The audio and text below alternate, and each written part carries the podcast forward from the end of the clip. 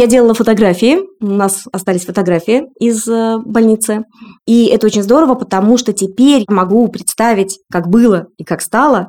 В больнице был стенд, где как раз были такие фотографии. И это очень поддерживает, угу. что маленькие малыши вырастают, они избавляются от всех своих проводочков, кислородных масок и прочего. И никто не скажет, что что-то не так.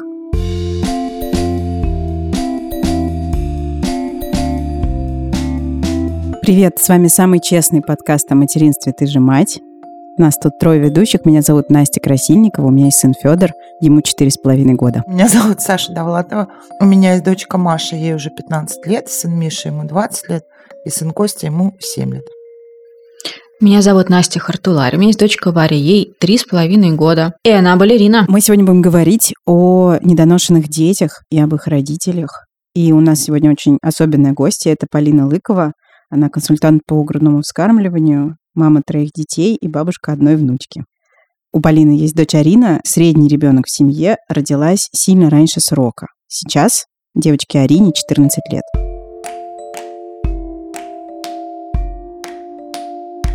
Полина, как мы рады вас видеть. Особенно, конечно, рада я, потому что Полина в свое время спасла мое грудное вскармливание и вообще мое раннее материнство, и продолжает с тех пор спасать раннее материнство всех моих подруг, у которых рождаются дети. Но на самом деле надо сначала попросить вас представиться, рассказать, кто вы, чем вы занимаетесь и какая у вас семья. Меня зовут Полина, я консультант по грудному вскармливанию. Мне сорок четыре года, у меня трое детей, двое нерожденных деток. Мы с мужем вместе со школы и недавно отметили серебряную свадьбу. Вау. Так, а Аришка – это средняя дочь? Аришка – наш средний ребенок, и она родилась раньше срока. Соответственно, еще есть два мальчика. Да, старший и младший. А сколько им лет? Артему двадцать два и Арсению десять. Был опыт перинатальных потерь. Это была первая беременность в двадцать лет и последняя несколько лет назад. Последняя была тоже запланированная? Последняя была не запланированная. Единственная из всех наших беременностей – это... тоже часть нашей жизни. Об этом знают дети, об этом знают друзья, и я считаю, что это нормально. Очень важно об этом говорить. И очень больно от того, что ты не можешь поделиться ни с кем. Угу. Когда ты это признаешь и говоришь, становится легче. А с точки зрения терминов, перинатальная потеря – это с какой недели считается? Как принято? Я не знаю, как принято. Для меня это, наверное, любая потеря уже случившейся беременности. Наверное, так и есть. Угу. Соглашусь. У нас был эпизод про перинатальные потери с Оксаной Махровой, которая потеряла несколько беременностей подряд. И после этого сделала такую брошюру, которую распространяла по женским консультациям для женщин и их партнеров про перинатальную потерю, и про то, как важно это переживать и проживать. И с тех пор, как вышел наш с ней эпизод, у нее родился сын. Его назвали Мир. Мы сегодня будем говорить о недоношенных детях. Расскажите, пожалуйста, на каком сроке Арина родилась? Арина родилась в тридцать две недели, и вообще весь путь в той беременности был довольно необычным для меня, потому что я очень люблю планировать. Мой муж вообще профессионально занимается планированием, он логист, и планирование для нашей семьи все. Я очень долго не могла решиться на второго ребенка, опять же, вот из-за потерь, из-за сложностей рождения первого ребенка. И когда, наконец, я дошла до того, что я готова, я, разумеется, пошла сначала к врачу, которая сказала, опросив меня, осмотрев меня, сказала, что, ну, деточка, ничего, не волнуйся, все получится. Я очень удивилась, я не считала себя больным человеком. Беременность случилась сразу. Мы планировали партнерские роды, мы ходили на подготовку к беременности и родам, и в семнадцать недель оказалось, что роды будут оперативными, потому что плацента совершенно не давала возможности Аришке найти выход. Вообще вот эта вот традиция у нас сразу придумывать детям имена довольно быстро, она, мне кажется, тоже была важной в тот период, когда мы уже могли общаться с ребенком по имени. Это тоже давало такую определенную связь и поддержку всем нам. Мне пришлось принять, что мои роды будут не такими, как ожидалось. Это было очень тяжело, но я и тут постаралась тоже немножечко соломки подстелить. Сестра заготовила мне кровь в больнице, где мы собирались рожать, и мне казалось, что это все так вот запланировано и правильно. А в тридцать одну неделю я себя не очень хорошо почувствовала, поехала в больницу, неделю там полежала, но поскольку совершенно не было понятно ни по анализам, ни по осмотрам, что что-то не то, меня довольно быстро выписали. И по дороге домой у меня началось кровотечение. В этот день вернулся с отдыха мой старший сын, он ждал меня дома. И когда я приехала, я разговаривала очень много с ним, объясняла, что Аришка решила поторопиться, что мы сейчас поедем с папой в больницу, что все будет хорошо. И эти слова, они очень успокаивали меня, Арину, его и, в общем, всех вместе. Мы решили не вызывать скорую помощь, а поехали в роддом сами. Я там тоже подстелил соломки на самом деле, потому что я узнала, что больница, которая принимает недоношенных малышей, открывается с мойки. Mm-hmm. Мне казалось, что продумано все. Когда мы подрулили к этой больнице, выяснилось, что с мойки они не открылись. И нам надо срочно искать какую-то другую больницу. Пока мы ехали, муж спрашивал, сколько у нас времени, и... Я только недавно ему призналась, что в голове у меня был ответ «нисколько», но я старался его тоже успокаивать. Вообще вот это вот кажущееся спокойствие, уверенность женщин, которые на самом деле переживают очень тяжелую ситуацию, она, безусловно, требует какой-то поддержки близких, потому что, да, в стрессе мы очень многие поддерживаем других, но на самом деле поддержка нужна нам. Угу. Мы попали в больницу, в роддом, в котором не было детской реанимации. И поскольку я понимала ситуацию, у меня медицинское образование, как только мы влетели туда, я сказала срок, сказала, что кровотечение, что предлежание плаценты, и моментально не осталось никого в приемном отделении, кроме врачей. Мы приехали в девятнадцать тридцать, а в двадцать ноль два уже Аришка родилась. А что было дальше? Вообще, я бы еще, наверное, остановилась на том, что было до, потому что после оно тоже было, был страх. Казалось, что это все не со мной, что так не может быть, что я очнусь, и все будет по-другому. Я помню, что от стресса на операционном столе, ну, поскольку, опять же, я немножко понимала, что будет, я знала название инструментов, название операций, я спрашивала гинеколога, которая должна была оперировать, как пройдет операция. И, видимо, она тоже от стресса, невозможности поддержать, она очень резко ответила, что еще одно слово, и я ухожу из операционной. И это было очень тяжело пережить. Когда я очнулась, со мной были реаниматологи, и я помню, что единственный вопрос, который в моей голове звучал, это «жив ли ребенок?». Я задала его, наверное, раз десять. Мне было очень неловко за этот вопрос. И вот тогда уже было какое-то понимание и поддержка, потому что очень внимательная женщина в возрасте, которая, видимо, была анестезиологом на операции, говорила, что все хорошо, нормально, спрашивай. Да, я еще повторю, я уже сказала. И вот это вот была, наверное, такая первая поддержка, с которой я столкнулась. Страх – это было сопровождение, наверное, года моего материнства. Mm-hmm. Так что потом был страх. Сколько пролежала Арина в реанимации? И если эта больница была без реанимации, ее увезли же, значит? Да, ее увезли на следующий день, но перед этим нам сказали, что в Москве реанимационных мест для новорожденных нет, и нам надо как-то самим искать вот это место. И благодаря связям моей мамы удалось это место найти. Ее перевозили утром, мне сказали, что я могу ее проводить, и вот в восемь часов была операция. Ночью со мной медсестра немножко походила по коридору. Это тоже очень меня поддержало. Со мной посидели буквально несколько минут, но это были очень ценные минуты. Я ползла по коридору провожать Аришу, а внизу ее ждал реанимобиль и папа, который за ними тоже помчался на машине. В реанимации Арина была семь дней, а потом ее перевели на второй этап выхаживания. Причем ее не взяли в ту больницу, в которой она была в реанимации. То есть у нее было Два путешествия. Три больницы. Три больницы. Угу. И сколько Ариша провела времени? Неделю она была в реанимации и три недели в больнице. Угу. Ровно в месяц нас выписали домой. С весом два килограмма с хвостиком. А сколько она родилась? Кило шестьсот восемьдесят и сорок сантиметров. Моя сестра родилась два восемьсот, и тоже мы долго лежали в реанимации, а я кило восемьсот. И это, конечно, тогда было тоже очень страшно для мамы моей. У меня аж волосы зашевелились в тот момент, когда вы рассказали про фразу врача. Да, это очень было страшно. Я понимала, что такого быть не может, но в тот момент я себя почувствовала маленькой глупой девочкой, которая всем мешает, объектом, который сейчас будут рожать, и который должен лежать тихо и не отсвечивать. Хотя это были мои роды. Я могу понять врача, потому что потом мне рассказали, что Аришка родилась в августе, что предыдущие такие роды с таким маленьким ребенком были весной. Mm-hmm. То есть для них это была непривычная ситуация. Ну, наверное, чуть больше эмпатии не мешает никому. Да, даже в непривычной ситуации. А потом встречались с этой... Да, муж, разумеется, ждал меня внизу. Ну, разумеется, для нашей семьи. Он ждал меня внизу, ему сообщили, что Аришка родилась, и он очень хотел благодарить врача, но сказали, что никаких благодарностей даже речи нет. И потом, уже, наверное, Аринке было полгода, я сама поехала в этот роддом. Был какой-то праздник, и мне очень хотелось как-то поздравить врача и гинеколога, и детского врача. Ну, к слову сказать, поскольку роддом без реанимации, то к Арине вызывали городскую реанимационную бригаду для того, чтобы сделать искусственную вентиляцию легких, для того, чтобы подключить всякие зондики, катетеры. И заведующая детским отделением сидела с ней всю ночь.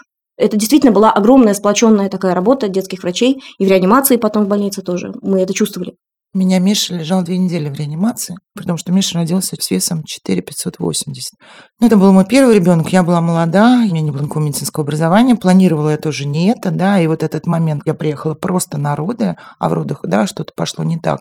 Мне было двадцать шесть лет, это для меня был вообще полный шок. Я как-то про последствия не думала. Хотя выбрала роддом с детской реанимации, то есть я учитывала все эти факторы, но не отдавала себе отчет, что это реально может понадобиться. Это такое теоретическое знание было, да, а потом раз, и это на практике.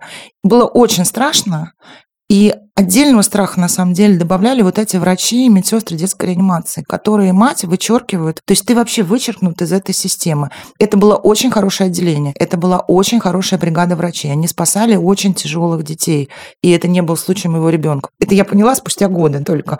Они вообще не разговаривали с родителями. Ты мог прийти туда в определенные полчаса вечером, переодеть два халата, и тебя все равно не пускали к ребенку. Может быть, в коридор выходил какой-нибудь врач, который тебе что-нибудь очень строго говорил и уходил. Но вот спустя пять лет Маша у меня сутки провела в детской реанимации всего, тоже в хорошем роддоме, в хорошем отделении, то есть известное неонатальное отделение Москвы. И там был совершенно иной подход. То есть мне все рассказали, совершенно другая манера была общения врачей. И, честно говоря, вот это сняло две трети всех моих тревог и страхов. Хотя ни там, ни там мне никто не говорил, что все будет хорошо, они так вообще не разговаривают. Да, они тебе говорят, что есть и чего мы ждем, да, каких анализов. Но вот, честно говоря, из-за отсутствия какой-то коммуникации вообще отношения к родителям, но я прожила в страхе, что с моим ребенком по-прежнему что-то не так. Он уже, не знаю, в институт поступил у меня, и я до сих пор все равно вот с теми последствиями как-то живу, что с ним что-то не так. Хотя все так я точно знаю. И это вот какой-то страшный опыт. Я не знала никак с ними разговаривать. Ты стоишь, как курица, плачущая от страха. Вот есть какие-то лайфхаки общения для родителей в таком случае? Я, к сожалению, тут могу выступить только как теоретик, потому что всей коммуникацией занимался мой муж. Мне коммуникация дается чрезвычайно сложно, особенно в стрессе. Муж звонил в реанимацию, он узнавал состояние Арины, он доносил это до меня, и, возможно, поэтому для меня в этом травмы не было. Это огромная часть дел, которые в нашей семье всегда лежат на нем. Из лайфхаков я, наверное, могу сказать... Разговаривать спокойно, не требовать прогнозов, не думать о том, что врачи хотят чего-то плохого. Это может быть стресс, это может быть просто отсутствие навыков коммуникации. Это, безусловно, не извиняет, но это объясняет. И когда мы уже с Ариной лежали в больнице, конечно, там я общалась с врачами, и мне казалось, что это в некотором роде общение на равных. Мы одна команда, у нас одна цель – здоровый ребенок. Наша задача – быстрее оттуда выйти. Я думаю, что многие ситуации можно решить спокойно говоря. То есть ни в коем случае не вступать в конфронтацию, не провоцировать конфликты, насколько это возможно. Сейчас будет небольшая пауза в нашем разговоре. Мы прервемся на короткое рекламное сообщение от наших друзей из банка Хоум Кредит. Оставайтесь с нами. Банку Хоум Кредит двадцать лет, а до Нового года месяц. В честь двух этих праздников Хоум Кредит запустили в Инстаграме семейный финансовый марафон Хоум кидс. Он стартует сегодня, первого декабря, и продлится до тридцать первого числа. Марафон пройдет в формате адвент-календаря. Каждый день в аккаунте марафона будут появляться задания для всей семьи. Например, участникам расскажут, как грамотно спланировать семейный отпуск и накопить деньги на покупку мечты. Семьи, которые пройдут марафон до конца, смогут принять участие в розыгрыше призов – двадцати сертификатов онлайн-магазина «Озон». Чтобы найти аккаунт марафона в Инстаграме, введите латиницей «kids», два нижних подчеркивания «money». Ссылка на него в описании этого эпизода. А применить полученные знания на практике можно с дебетовой картой банка Home Credit для детей до четырнадцати лет. Хотите узнать об этой карте больше? Переходите по ссылке в описании этого выпуска. Полин, а как вот все-таки устроено было первый месяц вашей с Ариной контакты? В каких обстоятельствах это происходило? В какое время и сколько времени вы могли вообще с ней проводить? Это было ничтожное количество времени. И я очень рада, что сейчас, спустя четырнадцать лет, все совершенно по-другому. Есть больницы, в которых мама может лежать вместе с ребенком и проводить времени больше. В реанимацию мы ездили раз в день, на час. Арина лежала в реанимации, а вы с мужем туда на час приезжали? Да, угу. да. То есть, когда меня уже выписали из роддома, я могла приезжать вместе с мужем. До этого он ездил один туда. Он ездил ко мне в роддом, он ездил к Арине в больницу. То есть он так вот курсировал. Еще дома оставался старший ребенок, который был в совершеннейшем стрессе. И через несколько лет у психолога я услышала из-за двери, как его спросили, какой был самый страшный момент в его жизни. Он сказал, что это был день, когда родилась сестра. Соответственно, вот этот час, пока она неделю лежала, он был. Я старалась разговаривать с ней мысленно все время, пока была без нее. Разговаривала про себя, разговаривала вслух, пока сцеживалась. Я объясняла, что это вот молоко для нее, что я его отвезу, почему это важно и так далее. А в больнице разрешили посещение с восьми часов до шестнадцати часов, но это не значило, что я восемь часов сижу рядом с кроваткой. Нет, это значило, что я могу приходить на кормление. То есть я приезжала в восемь, мы начинали сцеживаться вместе с другими женщинами отдельно в комнате. В девять нас запускали. Комнаты, да? Да, в девять нас запускали на кормление, час можно было провести с ребенком. А кормление это было, можно было кормить из груди или нужно было кормить? Это зависело от состояния детей, но поскольку Ариша была вся в проводочках и с кислородом, ее кормили сцеженным молоком. Ну, по крайней мере, это было сцеженное молоко, и в больнице брали сцеженное молоко с утра, которое я сцедила дома. То есть, mm-hmm. ну, в общем, это было неплохо для тех времен. И через час общения с ребенком мы на два часа уходили опять, и опять приходили потом на кормление. То есть, таких вот три возможности, три часа. Вот в это окно с восьми до шестнадцати. Да. Конечно, mm-hmm. очень не хотелось уезжать, но не было возможности оставаться дольше. Это не разрешалось в больнице. Я до сих пор испытываю определенные ощущения, когда еду той дорогой, которой ездила с утра в больницу. Это тревога, это страх, это какая-то неизбежность. И дорога обратно мне уже совершенно другой видится. Я уже знала, что с ребенком, я была полна надежд. То есть это вот такие очень разные эмоции туда и обратно, такие качели. И до сих пор эти эмоции периодически выплескиваются, когда я еду по набережной Москвы. А мужу вашему разрешали вот в эти три недели с восьми до шестнадцати взаимодействовать с Ариной? Нет, мужу не разрешали. И единственное, что разрешали неофициально, когда в какой-то момент Арину перевели в отделение, где были большие окна, и можно было подсмотреть, то вот муж из окна на нее смотрел. Я делала фотографии, у нас остались фотографии из больницы, и это очень здорово, потому что теперь могу представить, как было и как стало. В больнице был стенд, где как раз были такие фотографии, и это очень поддерживает, угу. что маленькие малыши вырастают, они избавляются от всех своих проводочков, кислородных масок и прочего, и никто не скажет, что что-то не так. Не так давно Арина обнаружила у себя на голове маленький след от инъекции. В тот первый день, когда ей ставили катетеры, еще в роддоме, видимо, промахнулись, и на этом месте теперь не растут волосы. Это очень маленький участок, он совершенно не виден под густейшими Арининными волосами, но она его недавно обнаружила, жутко перепугалась, она совсем забыла, что я ей об этом говорила, и у нее остались маленькие шрамики на венах, на ручках. Она знает о том, каким было ее рождение. Это совершенно нормально, мне кажется, что она знает. А она делилась какими-то своими эмоциями по поводу истории своего рождения? Что она чувствует? Или пока рано об этом говорить? Я, к сожалению, не знаю. Вообще, Арина человек очень не похожий на меня. Она очень целеустремленная, она очень психологически устойчивая. И она эмоциональна, но эти эмоции, они такие конструктивные, я бы сказала. Поэтому я обязательно ее спрошу, это интересно. Мы ездили с ней уже подросшей в то отделение, к мамам, которые как раз ждали от сцеживания до сцеживания. И мне кажется, это было очень поддерживающе для тех женщин. Я бы хотела, чтобы ко мне пришли. Я бы тоже хотела. Там, где Миша лежал, у них тоже была стена, на которой были фотографии деток выросших. Выпускники. И этот стенд был у них внутри. Вот даже если бы он висел в том коридоре, куда пускали родители, я бы его видела, когда пыталась там пустить меня на две минуты к ребенку. Меня бы это очень поддержало, если бы там были какие-то, конечно, другие родители, да, или родители, которые через это прошли. Но если бы вообще кто-то с тобой поговорил, бы тоже поддержала. Я единственный момент, знаете, помню, когда я поняла, что, ну, вот эти люди, которые там работают, что они, ну, люди, они просто устали, что у них очень тяжелая работа, ну, то есть, что они абсолютно нормальные люди, а не какие-то злыдни, которые меня не пускают к ребенку. Когда я, опять же, так просилась туда пройти, вечером был шанс, поспокойнее было, уходили врачи с дежурств, часов в десять, может быть, тебе показали ребенка. Такая ходила легенда между мам.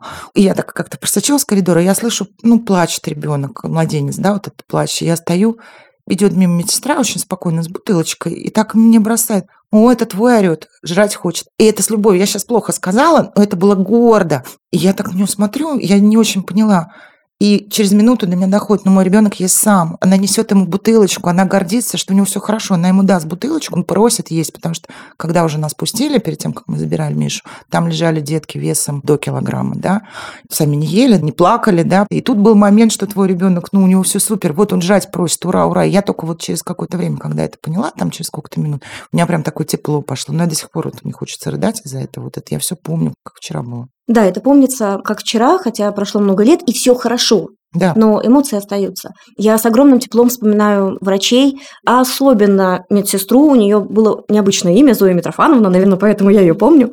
Она включала детям музыку. И мы приходили в девять утра, поскольку это уже начиналась такая рутина, она пробегала по палатам и эту музыку выключала. Но я знала, что пока меня нет, у ребенка есть какие-то положительные эмоции. А что она включала? Какую-то классику, я, честно говоря, не помню. Я боюсь, что сейчас память сыграет злую шутку. А давайте еще немножко поговорим про поддержку. Что еще может поддержать и как можно поддержать маму в такой ситуации? Ну, не только маму, наверное, здесь я сейчас немножко не права. Что может поддержать родителей? Это очень точно, что мы говорим про родителей, потому что кажется, что поддержка нужна только маме.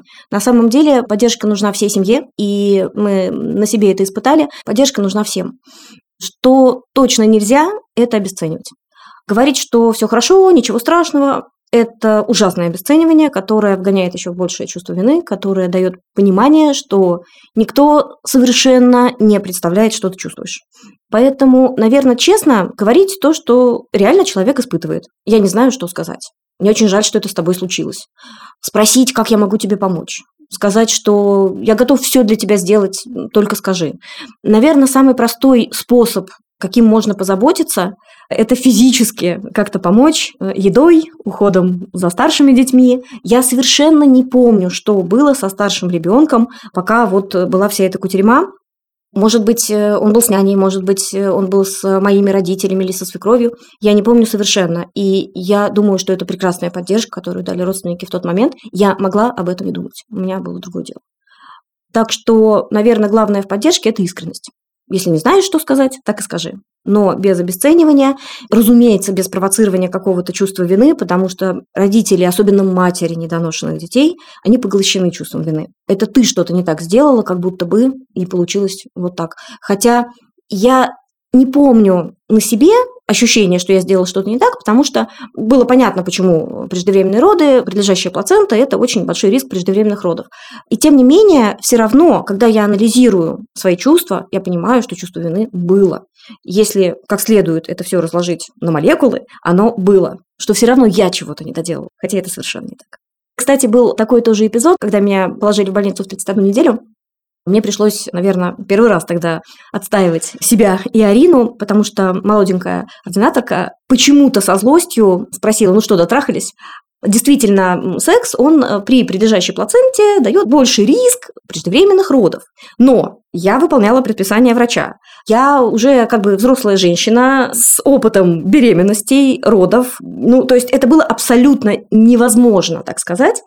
И я помню, что я просто зарычала на нее, что то, что она говорит, это невозможно, что у меня тоже медицинское образование, что она совершенно недопустимые вещи делает, и что она совершенно не знает мою историю.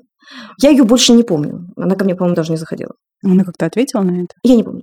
Мне было важнее то, что в этот момент чувствую я. Получилось защититься. Да, вообще вот это вот особенности материнского поведения, которые я вспоминаю в связи с беременностями и родами, это очень интересно угу. себе наблюдать, как ты действительно из покорной девочки, которая боится кому-то сказать что-то не так, превращаешься буквально в тигрицу, отстаивающую своих детей и свои интересы.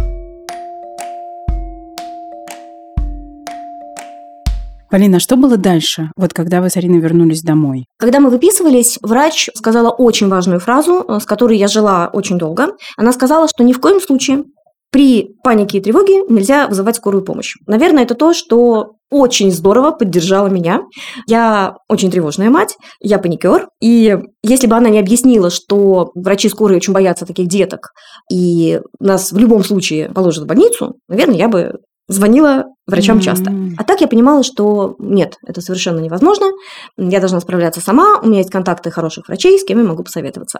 Соответственно, мне пришлось призвать все свое самообладание и справляться как-то самой. Я не помню никакого страха, потому что все-таки мы уже встречались с Ариной. Я ухаживала за ней в больнице. Это, кстати, очень важный момент, когда мать ухаживает за ребенком. Это дает определенное развитие материнских компетенций. Уже становится не так страшно, действительно, а это важно. Да, я была в ужасе вообще, когда мне вдруг сказали, уже было понятно, что все улучшается, но никто не говорил, что там в понедельник или через там три дня. А мы пришли, и нам сказали, все, забирайте. Прямо сейчас, прямо сегодня. В принципе, я была вообще не очень готова. Я две недели провела без ребенка, уже дома была. Во-вторых, мне было страшно, как мне его отдадут и что с ним делать. Мы родственницу попросили у нас ночевать с мужем. Я вообще не спала эту ночь, как бы, да, хотя я справилась со всем, что нам вообще ничего, все было отлично. И это было очень страшно, что мне вот отдали ребенка вот так вот, и как я могу его, мне нельзя его отдавать. Ну, то есть, честно говоря, первое желание было сказать, можно у вас еще тут побудет, на самом деле, да. Да если бы у меня как-то с ним взаимодействовала, хотя бы на руках его держала, ну, кроме того, первого дня до реанимации, то, мне кажется, я тоже здесь было бы проще. Я очень классную поддержку получила от знакомого доктора после выписки. Она сказала, что это здоровый недоношенный, все хорошо. И вот эти слова про здорового недоношенного ребенка я как-то вот очень долго с собой несла, значит, все хорошо. Почему-то не могу не вспомнить, что когда вы ко мне пришли, когда Федору было там, не знаю, наверное, три недели, мне казалось, что ну, просто мир рушится, и я все делаю не так, и вы мне сказали, что Федор похож на ребенка, о котором хорошо заботиться. И я эту фразу весь первый год просто старательно оборачивала свой мозг вокруг нее. Я вот вспоминаю то время, как мрак сплошной. И это был единственный такой луч света, что я в этот момент поняла, что я справляюсь. Есть какие-то такие фразы, действительно, которые волшебным образом действуют. В этих фразах подкрепление того, что ты хорошая мать, ну, да. Что ты действительно справляешься, что ты делаешь все хорошо, условно говоря, правильно, так, как надо этому ребенку. Я очень боялась, что с Аришкой может быть что-то не так, и к неврологу мы ездили каждый месяц, как к моему психологу. Это, кстати, тоже очень интересный момент, почему мы с мужем совершенно не обращались за психологической помощью, при том, что в нашей семье это абсолютно принято. И с психологами мы взаимодействовали с двадцати пяти лет. Тем не менее, почему-то в тот момент совершенно не было мысли, что нам нужна профессиональная помощь. И да, я ездила к неврологу, это планировалось заранее, это было целое событие для меня, чтобы мне сказали, что все хорошо. Да, Арина развивалась в своем темпе, уже в полгода доктор сказал, что она абсолютно догнала всех своих сверстников, но в глубине души я считала, что нет, это не так, мы еще подождем, еще не совсем все хорошо. Mm-hmm. Ну и вот в год уже меня совсем отпустило, и сейчас я думаю, что я жалею о том, что не нашла профессиональной помощи, потому что это был очень тяжелый год. Это был год занятий с психологом, со старшим ребенком. Но почему же мы не подумали о том, что помощь нужна нам? А как это отразилось на ваших отношениях с мужем? Это вас как-то сплотило, разобщило? Как изменились ваши отношения, если вы готовы, конечно, об этом говорить? А, мне очень сложно ответить на этот вопрос. И я спрашивала у мужа, он тоже не смог ответить. У нас настолько давние отношения, что, наверное, вот эта история не повлияла никак. То есть mm. мы реально две половины. Уже много было пережито до этого, многое после. То есть вот конкретно преждевременные роды, наверное, на нас никак не повлияли. То есть это был один из этапов нашей жизни, который мы должны были прожить вместе, и мы его прошли. Я чувствовала колоссальную поддержку от него, я чувствовала, что ему тоже очень непросто. Послеродовая депрессия есть не только у матерей, но и у отцов тоже. Есть очень много хороших ресурсов на эту тему, к сожалению, не русскоязычных, но внимание к своему психологическому состоянию после родов, особенно после каких-то травматичных родов, оно обязательно должно быть. И, наверное, это дело близких, потому что сам, находясь в этом, ты не думаешь о себе. Вы говорите, что в год как-то стало вдруг полегче. А что именно изменилось в год? Наверное, я увидела, что это обычный ребенок, который развивается стандартно. Конечно, Арина позже стала переворачиваться, ползать, сидеть, ходить. У нее очень поздно прорезывались зубы, и я помню, что я дала себе такой зарок год. Думаю, пока год не исполнился, что я буду переживать? Ну, зубы и зубы. Когда зубов не было в год и четыре, я уже слегка затревожилась. Я вспомнила страшное слово «адентия». Обратилась к знакомому стоматологу, которая сказала: «Сиди и жди». Ну, действительно, конечно, все зубы на месте, никаких проблем с этим нет. Очень поддерживала общение с другими родителями недоношенных деток. Я общалась тогда на форуме, и там был как раз раздел по недоношенным деткам. И вот я помню, что в год я смогла уже сама не просто делиться контактами, а именно делиться опытом и давать поддержку. То есть вот это я помню как какой-то выход из сумрака. Я не могу ответить на вопрос, что именно расслабило. но расслабила настолько, что я уже была готова включиться в какую-то жизнь общественную. Я еще хотела бы остановиться на таком интересном наблюдении. Я думаю, что все мамы недоношенных деток меня поймут. Когда ты ждешь следующего ребенка, неделя, которую ты проходишь, когда до этого случились роды, это испытание. Но это проходит, это возможно пройти. Может быть, для этого нужно чуть больше поддержки, помощи. То есть я знаю очень мало женщин, которые рожали в один и тот же срок с предыдущими преждевременными родами. Ну а в целом решиться на следующую беременность, каково это было? Это тоже было никак. То есть в какой-то момент я поняла, что я готова для рождения следующего ребенка. То есть если мы поднимали как-то вопрос про второго ребенка, и я совершенно не была к этому готова, и муж спокойно это принимал и ждал, мы целых восемь лет ждали рождения Арины, то к следующим родам я уже готова была сама, я сама сказала об этом мужу. Я созрела, я была абсолютно уверена. Более того, после оперативных родов я была уверена, что я буду рожать сама, вагинально. И мне было очень смешно, когда врач в женской консультации сказала, что ты что, так нельзя, вы погибнете вместе с ребенком. Я просто посмеялась. То есть это вот была совершенно естественная реакция, смех. И да, я нашла врача, который принимает вагинальные роды после кесарева. Это тогда было, наверное, редкостью, да? Это было нечасто, не так спокойно, как сейчас, но тем не менее... Это было. Это были партнерские роды, как мы планировали до этого. Это был прекрасный опыт родов. Не идеальный, не такой, как бы мне хотелось, все равно. Но, тем не менее, это были вагинальные роды. Это было совместное пребывание с ребенком, так, как должно было быть. Вы сейчас много работаете с женщинами, у которых новорожденные дети. Как часто среди них бывают те, у кого родились недоношенные дети? И что вы чувствуете в тот момент, когда вы к ним едете, например? Мне сложно сказать про частоту, потому что, наверное, ко мне обращаются чуть чаще именно в силу личного опыта. И чувствую огромное желание поддержать. Не помочь, не спасти грудное вскармливание, а поддержать женщину, которая оказалась в этой ситуации. Вместе с ней рядом сопереживать, поддерживать ее в этой тревоге и эмоциях, мне кажется, очень важно. Потому что, ну, реально, какая разница, родился ребенок в сорок недель или в тридцать семь? А для кого-то это огромная травма. Поэтому я еду с мыслями поддержать. А если чуть-чуть все-таки про грудное вскармливание поговорить, то как часто у женщин, у которых недоношенные дети рождаются, получается его наладить? И для этого нужны ли какие-то отдельные усилия? Ну, наверное, да. Нужно очень много знаний, нужно понимать, как действовать. И... Если у женщины есть возможность ребенка кормить грудью, то, в общем-то, это абсолютно реально. Угу. Есть очень много разных нюансов, которые могут помешать. Это и страх, и тревога. И довольно часто малышей торопыжек кормят сцеженным молоком, когда мама видит, что она ребенку дает питание. Это тоже может немного успокоить тревогу. Но, тем не менее, можно кормить и грудью, конечно. И современные все родовспомогательные практики, они настроены как раз на то, чтобы меньше негативно влиять на грудное вскармливание. Это очень круто. Угу.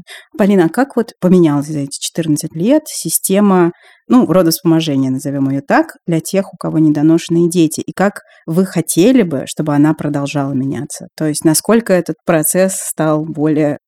человечным? Да.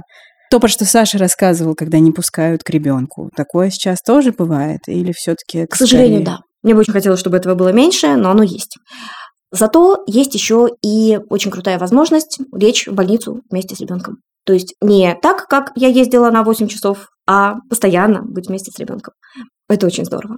Хотя тоже имеет определенные сложности, потому что не всегда персонал может поддержать так, как это нужно женщине. А в этот период очень хочется много поддержки. Мне бы очень хотелось, чтобы было больше поддержки. Я должна сказать, что во многих больницах сейчас работают программы фонда, который помогает недоношенным деткам, фонд «Право на чудо». У них прекрасные совершенно программы. Я с самого начала с этим фондом сотрудничала. И то, что предлагают специалисты фонда, совершенно бесценно. Это и контакты, и психологическая поддержка, и поддержка самых разных специалистов, очень крутых специалистов, высокопрофессиональных специалистов. Наверное, я бы хотела, чтобы это было доступно везде. Информация о том, где можно получить помощь. Поддержка, чтобы медицинский персонал учился разговаривать с родителями так, как это должно быть в гуманистическом обществе. Угу. Почему-то хочется тут вспомнить, что Вера Якупова, героиня одного из наших предыдущих выпусков, и психотерапевт, и создательница центра Good Point, который занимается консультациями родителей, придумала, мне кажется, очевидную, но совершенно гениальную штуку возможность психологических консультаций в мессенджере для тех, кто попал вместе с ребенком в больницу. Это очень крутая тема. Да. Действительно, вроде бы очевидная идея, но почему-то раньше никогда мне не встречалась. Потому что действительно кажется, что это одни из вообще самых страшных периодов в жизни женщин, вот это вот ребенок в больнице. Любая поддержка, которая только может быть, это круто. Поэтому любые идеи на этот счет, они будут важны, нужны, и они точно будут иметь отклик. Я вспомнила, что когда Миша вот так лежал, мне очень хотелось еды из Макдональдса. Если бы мне кто-то из моих подруг привез Макдональдс, но это была максимальная вот необходимая мне поддержка. Это ужасно звучит. Потом мне муж наконец смог. Он приехал в двенадцать ночи, потому что я там рыдала, грустно мне было. Он привез мне этот холодный Макдональдс, я помню, как я его ела. Заботиться едой – это очень круто. Я поняла в какой-то момент, когда вот уже у нас был Федор и подруги стали рожать детей, что самый лучший формат помощи – это буквально прийти с большим количеством горячей еды, бросить ее на порог и убежать. Потому что все вот такие вот с новорожденным ребенком просто еле на ногах, а ты просто приходишь, так вот кидаешь и уходишь. А я хотела еще спросить совсем про другое. Я так понимаю, что сейчас с каждым годом спасают все более маленьких малышей. Насколько велик шанс, может быть, есть какая-то статистика, что все это проходит, насколько это возможно для их здоровья бесследно? Очень сложно сказать про статистику, потому что имеет значение именно состояние здоровья ребенка. Угу. Конечно же, если это только недоношенность, шансы очень хорошие. Дело в том, что при выхаживании недоношенных малышей возникает очень много трудностей. Чаще всего у деток страдают глаза, потому что нужна искусственная вентиляция легких. Mm-hmm. Кислород негативно влияет на развитие глазок. И леча одно, может под удар попасть что-то другое. Сложно сказать про какие-то прогнозы. И никогда врачи стараются этого не делать не из-за каких-то злокозненных намерений, а потому что очень страшно давать надежду. Вот это вот тоже особенность жизни с недоношенными малышами, когда ты живешь одним днем. Когда стабильное тяжелое состояние, это уже хорошо. Сегодня хорошо. Поэтому я, к сожалению, не готова ответить mm-hmm. ничего про статистику. Я работала с очень маленькими детками, меньше килограмма. Наверное, не у всех это проходит бесследно. Все равно какие-то есть нюансы, которые можно списать на раннее рождение. Но человек живет, и это здорово. А у Ариши была какая-то реабилитация или какие-то занятия дополнительные, какие-то вещи, которым пришлось прилагать чуть больше усилий? Наверное, лет в шесть обнаружилось, что Арина совершенно не видит гласные на письме. Мы занимались очень долго с логопедом. Наверное, это был год интенсивных занятий.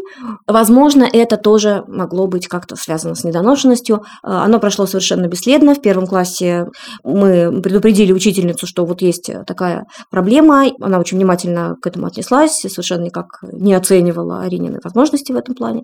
И, в общем, сейчас никаких проблем нет. Но определенная дисграфия, дислексия, она была преодолима. В нашем случае оказалось преодолимо. Вообще, раннее Аришино рождение меня научило не развивать ребенка дополнительно. Английский с пеленок, какие-то интенсивные методики развития, всякие развивашки, они прошли мимо нас стороной, потому что мне нужно было, чтобы ребенок был просто здоров. Полин, а вот такой странный вопрос. Вот сейчас, когда, не знаю, дети заболевают вирусными болезнями, например, вы больше боитесь за Арину или... разницы нет? Я очень боялась за нее, когда она была совсем малявкой. Вот это я точно помню. Старший сын рассказывает, что когда у них в классе была ветрянка, я отправила его на карантин к бабушке. Мне ужасно это слышать сейчас, но да, действительно, это было правдой. А еще, когда сейчас наступили вот эти наши карантинные времена, mm-hmm. Артем рассказал брату, что когда он был маленький и болел, мама требовала носить маску дома. Ну, учитывая, что сейчас у нас совершенно по-другому принято в семье, Арсений совершенно не поверил и перебежал ко мне спрашивать: мама, что, правда ты заставляла надевать маску дома? Ну, к сожалению, да. Как сложились отношения у Артема и Арины? Наверное, как у всех сиблингов, поначалу они были непростые, а сейчас они большие, совсем большие, и, мне кажется, у них вполне дружеские, теплые отношения, те, которые бы нам очень хотелось видеть у брата с сестрой.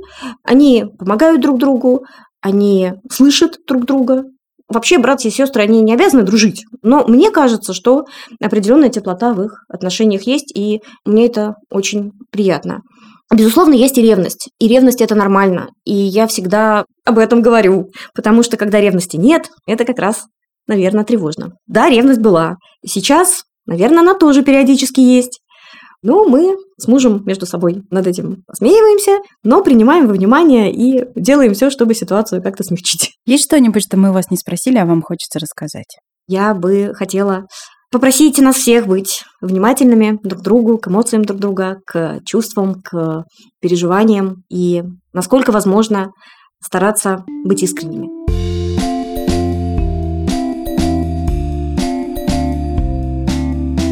Мы прощаемся с вами до следующей недели. Пока вы ждете наш следующий эпизод, слушайте другие подкасты студии «Техника речи». А также не забывайте ставить нам лайки, оставлять нам комментарии, а еще звездочки и, в общем, самые разные реакции на всех тех платформах, где вы слушаете подкасты. Пишите ваши письма по адресу подкастс собака техника речи точка студио. Как правильно пишется наш электронный адрес, вы можете увидеть в описании этого эпизода. Пока! Пока! Пока!